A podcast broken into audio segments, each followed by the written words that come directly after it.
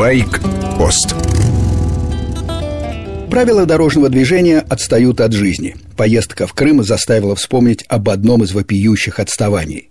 На трассе М4 Дон ограничение 110, а бывает и 130 км в час. И как вы будете ехать на мотоцикле? По нашим ПДД максимальная скорость на двух колесах 90 км в час. Для легковых автомобилей, пожалуйста, можно 130, как написано на знаке. То есть старые «Жигули» с максималкой в 140 едут почти на пределе, но по правилам. А спортбайк должен держать 90, хотя при разгоне это только третья передача из шести. У мотоциклов скоростной предел – негласный сговор производителей. Серийные мотоциклы не идут больше 300 км в час. Максимальная скорость ограничена электроникой. Почему же им нельзя ехать те же 130? рядом со старыми «Жигулями», которые тормозят явно хуже современного мотоцикла. Московский мотоциклист Николай Филимонов вступил в конфликт с мотобатом. Это те парни из полиции, которые ездят на мотоциклах. 11 июля они стояли на разрыве отбойника на МКАДе у поста ДПС. Остановили Николая за езду вдоль отбойника. Узкую полосу слева от проезжей части мотоциклисты считают своей – это заблуждение. Езда там формально запрещена.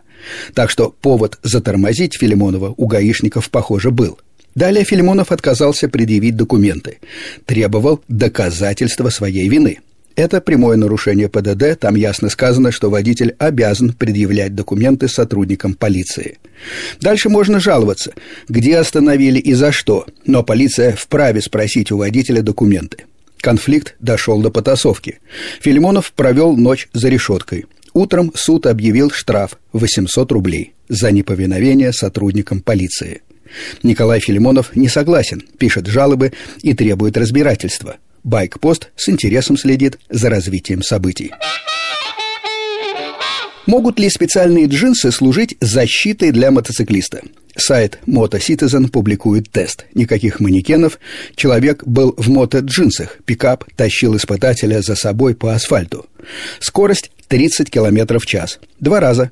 Сначала 50 метров на пятой точке, потом столько же на коленях. Результат. Пятая точка осталась цела, на коленях ткань сточилась до слайдеров. Эти вставки есть у всех мото-джинс. Испытатель остался невредим. Вывод. Доверять специальным мотоджинсам можно, по крайней мере, для неспешной езды. Для справки, обычные джинсы, даже самые толстые, протираются за 6-7 метров асфальта.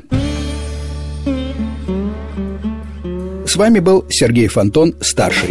Часовой байк-пост слушайте по воскресеньям с 13 до 14. А короткие программы выходят ежедневно.